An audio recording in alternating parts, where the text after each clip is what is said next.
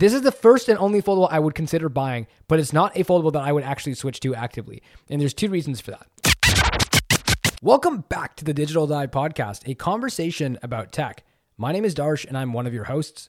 My name is Jacklyn. I'm your other host. In this week's episode, we're going to talk about the OnePlus Open, maybe potentially the first foldable that I would actually use on a daily basis. Then we'll talk about Elon Musk's new AI company and the vision for it that he's projecting alongside some early testing of it.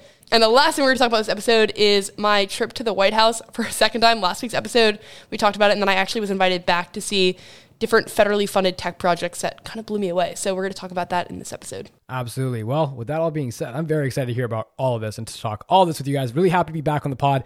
Uh, with that being said, let's roll the intro.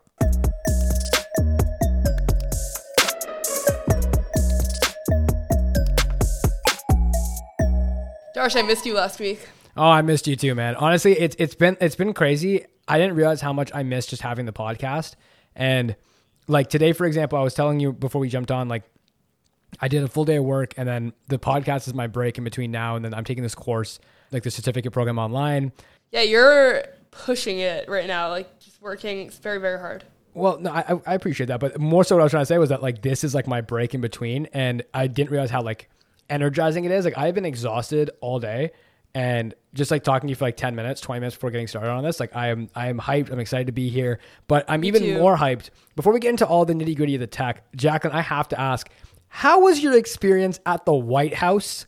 I cannot believe I can say like with my full chest that someone that I've known for honestly upwards of probably almost 10 years now or close to 10 years at least Yeah. was in Oh the white God, house speaking to elected government officials Yeah, dude, I feel like um, it is so cool that we've been friends for so long and we've both been able to like see each other evolve. This one was definitely a cool one. So last week's episode we talked about that YouTube asked me to go to the White House to talk about AI and like from the creator and tech perspective. That went really well. It was so much fun. Then their team actually invited me back out to go to another event that they were hosting where the administration basically funded over 40 projects that are like real world tech, which is my love language, like the bread and butter of everything. And they were kind of showcasing it for the first time ever. So uh, it was a really, really cool day. It was called like White House Demo Day. And the projects were absolutely phenomenal from like a meeting experts in a field that I didn't even know existed prior to going. Like, for example, there was one that has was focused on a very specific type of waste that when too much of it is in water, wildlife dies if they drink the water. And this was using AI to early to detect it early, so then we could filter the water. That was really cool. Another one was this um, eye scanning technology, which scans people's eyes, and the eyes are part of like the central nervous system, and so it scans your eyes to s- detect early like cardiovascular disease or um, potentially dementia, and it Wow. scans pixel by pixel. So it's like much more precise than if a doctor was doing it in the past. So it kind of like uses AI to empower doctors to be even better and earlier with diagnostic treatment. Incredible. that is absolutely incredible wow there is genuinely there is so much that can be done in tech now that like you wouldn't even have imagined 10 years ago and i think it's incredible to see at least like, as well like the governments are actually putting these pieces of tech now more into play i feel like five six years ago you weren't hearing as much about how governments were trying to use bleeding edge tech to like solve or like to help combat different issues in the world and honestly seeing and hearing about your experience at the white house just it honestly all sounds incredible Yeah, it was um so much fun to see all the tech and like also very inspiring. It also made me feel like one of the things that I'm trying to do this year and in 2024 is expand NBT to be not just like phone videos, but like all aspects of consumer technology. Because when you're around technology like this, that's genuinely changing the world. It's like how much does that play into content? I think it's got to be there too because it's so energizing and exciting and like that is using technology for good and like optimism and I think we need more of that in our world. So super cool to be there. I went for 17 hours, so it was a quick trip, but I'm so excited to be back. And while I was gone, there was new AI news and there was also the OnePlus Open stuff. So which one do you think we should talk about first? I, I- think I think let's start out with the AI news just because it's, it's this is a quick one. Just more so, I want to hear your reaction to this. So so let me read you a, a headline. All right. Okay, hit me. Elon Musk unveils xAI's new chatbot, Grok or Grok, however you want to pronounce it. I'm just gonna say Grok. Okay. it's funnier. Grok. Thoughts? Yeah, I um this is fascinating to me because I Elon is obviously in a lot of different industries and I remember when OpenAI stuff came out, he was obviously initially involved with the project and isn't as much. He said that he thought all these big tech companies were not going to take AI safety into account enough and that's why he wants to get involved. But what's fascinating to me is with this launch, they've really focused on saying that the chatbot is going to be like witty and edgy. And like, is that the value prop that is missing in the market, or is the value prop that is missing something else? Interesting. Like, I don't, I don't know. I don't, I don't know if the value prop that is missing is witty humor, like I think the value prop that they're really saying is that it's going to update more in real time. So it's going to be able to use data from Twitter or X to give like a live analysis and commentary on real world events. Um, but I read an article that was really interesting, which said like, is this going to actually be the fatal flaw of the product where it will end up like being racist or sexist or all these other things because it's taking in data in real time from users? Well, okay, I have I have a, I have a serious question for you. Okay, so for one, my general consensus, is I'm very aligned with that with everything that you've said. It's it's a it's a very interesting platform for Twitter, say for like Elon Musk to come out with. And although I am very excited to see how this does play out, and Wit is a very interesting value prop for them to bring to the market, do you still use Twitter or X? Sorry. Yes, all the time. It's like still probably my number two social media platform. Serious? Okay, I was expecting a very different answer. Really? Do you not use Twitter anymore? I have been so deterred from it.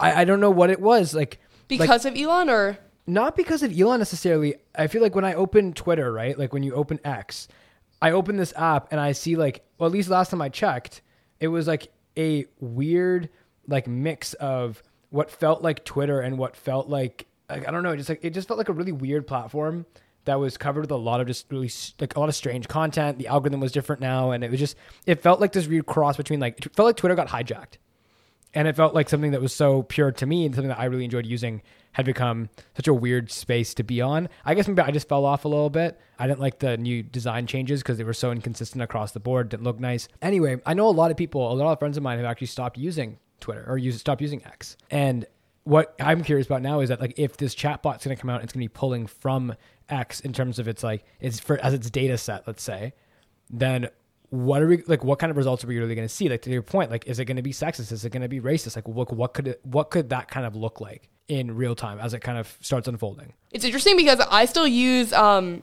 Twitter all the time because I actually think it's still the best networking tool. Ideologically, I don't agree with a lot of different things that Elon Musk has said, but like outside of him being the CEO or like I guess he's not the CEO anymore, but like the majority owner, I still think that like it's a platform where if I follow someone and they're like pretty well known for a work or something, there's a very high probability that I'll be able to get connected to them in a way that I would not on any other social platform. So I feel like if you use it right, there's still a lot of value. But I agree that the algorithm has made my like for you page kind of trash, where it's like an echo chamber of things that are unrealistic or bad takes. So I think it's like less valuable for that, but more valuable for still connections. Well, that's what I mean in the sense of like I'm going and I'm seeing a um, for one I'm seeing a for you page. Like I, I do not want to be seeing a for you page on Twitter. I'm sorry. Um, I want to see a following page. I'm I'm on Twitter to follow people's conversations and to to like have a forum for Discord around different topics that I'm interested in. I don't want an algorithm telling me what I'm interested in because at least for me, I use Twitter as that like it, it was this little like net, it was this network of tech professionals that I followed, people in the tech media space that I followed that I was a big fan of, or that people that I want to hear from, I want to hear their opinions from. It's how I kept up with most of the tech news that I'm into. Now I'm going onto this like for you page, and it's just a mixture of like, it, like you said, it's an echo chamber of just news and like weird takes that I don't necessarily want to read or or hear about. Yeah, that's interesting actually. I wonder if like that's like a general sentiment by most people. I think it is that people feel like their algorithm has changed. But like the amount of time people are spending on the app is actually increasing in certain areas. So it's like this is why I feel like satisfaction is such an important metric with social media where it's not just about how long you spend, but it's like is the content restorative or is it exploitative? Like do you actually feel better after reading it or do you feel worse? That's a very good point actually. I actually really like that point. Generative versus restorative. That's a Ryan Trahan comment. I love that guy. He uh, talks about like his content is like redemptive. No, what's the word? Tragic. I, I will. I'll link the Ryan Trahan interview, but basically he talks about how his content used to be kind of exploitative, where he would like do commentary videos at other people's expense, and then he um, now tries to make videos where it's like you give him a view and you feel better after it. I like that. Speaking of, if you give OnePlus money, do you feel better after it? Let's talk about the OnePlus Open. I, I, like that transition. I was literally going to say, like, Elon is coming into this space that's already established, and he's trying to he's trying to break into it. OnePlus is doing the exact same thing with the official launch of the OnePlus Open. Now, for anyone who's been living under a rock, the Oppo sub brand OnePlus has officially come out with a foldable phone, and this is starting at sixteen ninety nine. It's available now. You can go buy it as of October twenty sixth and it is probably the first foldable, I think, as Jacklyn had said, that I would actually consider as a daily driver, like hands down. but I haven't actually had a chance to play with it as yet. So I want to hear Jacklyn. Jacklyn, I want to hear your thoughts here. You've actually played with this phone. Uh, by the time you guys are listening to this, I believe you guys are going to have a video to watch on Jacklyn's page. If you haven't checked it out already, go check it out. Thank you. Yeah, it's going up tomorrow, Friday, November 10th. So it will definitely be up before this pod. So basically, the video that I'm making is like basically an analysis of the foldable phone market as a whole because I feel like the OnePlus Open creates this opportunity where we now can see what a foldable would look like if done right on a build side. Like the aspect ratio of the outer display is normal, the hinge feels great, the inner display is pretty bright and beautiful. So now it's like, do foldables deserve to exist? Is there actually a market for them at 1,600 or $1,800? so much money for most people that is a utility. I think with a foldable, like the question really becomes, and I mentioned this in the video, it has to minimize the downsides of the foldable in terms of like all the things that you lose and maximize the upside of having that form factor. And so I, I don't know, Darsh, I would actually pose this question to you. Do you feel like most people would get added utility out of a foldable and then that's worth the downsides of like less durability and a worse camera than a normal flagship? See, that's the thing. I don't I don't think so. As as much as I think that foldable phones are on the right track and that I am very excited to see what comes out and what comes out of all of this, I don't necessarily think that this is enough utility for any new user to go out and go switch to a foldable from a re- like a normal flagship. Like I'm thinking about this as like myself, right? As this is the first and only foldable I would consider buying, but it's not a foldable that I would actually switch to actively. And there's two reasons for that. Well, there's three, but the third one I don't count because let's say I'm not let's say I'm not sucked into the Apple ecosystem and leaving would absolutely crush um, most of my relationships with people as a green bubble. that aside, okay. Okay. Just from a just like just from a tech perspective, the OnePlus would have me switch for one the better design. I love this design. I think this design is absolutely gorgeous across the board. It is the first one that actually has a real proper aspect ratio display. Um, but then for two, it's also just generally it looks gorgeous. Then the second point I have to this is that it's the first one that's actually focused on like the consumer. It's focused on feeling good in the hand. It's feel it's focused on that like on that like entry level. It's not uh, it's not like overdoing it. I think the Pixel Fold was a great first attempt from Google at getting a foldable out there, but it's still a little too quirky. It's still a really weird like phone to it's a really weird size to hold in your hand. The the Samsung phone, the Galaxy Fold, it's a little too narrow when you open it up. I think that the OnePlus Open strikes this perfect balance of size, comfort, and like like great feel in the hand, while also covering all the bases from like most of the flagship pieces that you'll need. But the issue is that when you open the device, what added utility are you going to get? Because if you have a normal size screen at the front, what are you opening the what are you opening the inside to actually do? And that's I guess that's where I guess I have my questions about. Like like Jacklyn, when you were using this phone, what did you find yourself opening the bigger screen to use more? Like why were you opening it? Yeah, so I actually used this on the travel day to DC, and that was the day that I was filming the video. And the utility was definitely there on like the flight, for example, being able to watch content on a bigger display, respond to emails. Like there definitely is a benefit. I just think that the audience that probably like gets that benefit um, like I think universally we all probably would be like, "Ooh, big screen, nice." But in general, I don't think that that is worth it more of the time than the things I lose out. Like when I think about what I optimize for in a smartphone, the things that I mainly care about are general software performance, camera, and ecosystem. And so when you go to a foldable, immediately those get downgraded a bit in, in order to get the utility. And so, since the form factor is like the fourth thing that I care about the most, it just would never be a product that I would fully switch to yet. But the OnePlus Open by far is my favorite foldable in terms of design. And I think that I'm like very, very impressed actually that they were able to do this because I think it is not an easy task to go up against Samsung and Google, especially they have less R&D. So super impressive on that front. Samsung and Google still have like other advantages, for example, um, water resistance, or for Google, like the software support. But I'm pretty impressed with OnePlus. This definitely feels like they're like way back into a lot of enthusiasts' hearts. Oh, absolutely. And I think actually even Michael Fisher had actually done a video where he went to the factory out in I think it was South Korea or China. Ooh, that's so cool. And the video that he'd done was pretty much doing a giant like durability test. And I think that OnePlus has really hit the nail here in terms of durability, where a lot of people's concern has come in for foldable phones as a whole. I think that Michael Fisher did a great job at explaining how much durability testing has been done. And if you guys haven't seen that video, it's honestly a video I would highly recommend. It's gonna be probably the first thing on my stuff I like this week. Jack, I'm gonna throw it to you. And if you guys haven't heard of what stuff I like this week is or stuff we like this week is, it's a section of the podcast where Jack and I talk a little bit about the stuff that we've been watching and consuming lately, sharing it with you guys, and just throwing out some suggestions. We love to just keep you guys informed with what we're watching, and uh, we hope you guys can check it out and get some enjoyment out of it. Yeah. Okay. I love that. The first thing that I like this week is Taylor Swift's new recorded album, 1989. The vault songs are amazing. I really like Now That We Don't Talk and Is It Over Yet? I would recommend. Nice. I still need to become. I'm not enough enough of a Swiss, Swifty. I, I I've tried to get myself into Tragic. it. I, I really need to try. I need to try harder. Yeah. Jacklyn, for you, I will try harder to become a Swifty. I promise. Dude, and your girlfriend as well. Exactly. You're getting No, it I- on both sides. I, I gotta I gotta just become more of a Swifty. But I we know what I am. I am a big Marvel nut, and the series Yes. that just came out, Loki, has been absolutely Oh, incredible. one of my best friends said he loves it. so the thing is, the first couple episodes were really confusing, and then Okay. now I'm like, it's a season finale that's released today. It's like tonight I'm gonna watch it. So by the time you guys are watching this, you guys can watch the full season in aggregate. Apparently, the season finale like it, well, just it just looks incredible, and the cliffhanger from the finale like.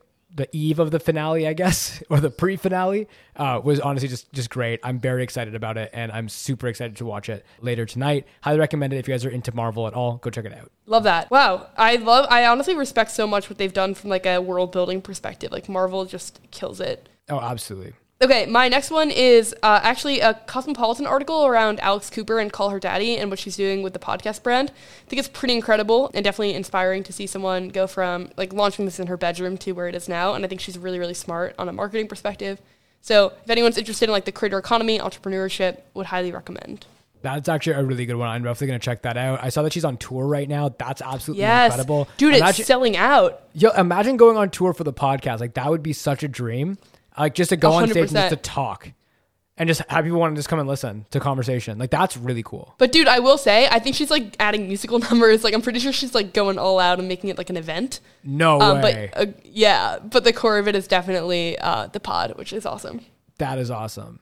That is awesome. My last one for this week is probably going to be. It's, it's actually it's a it's an Instagram creator.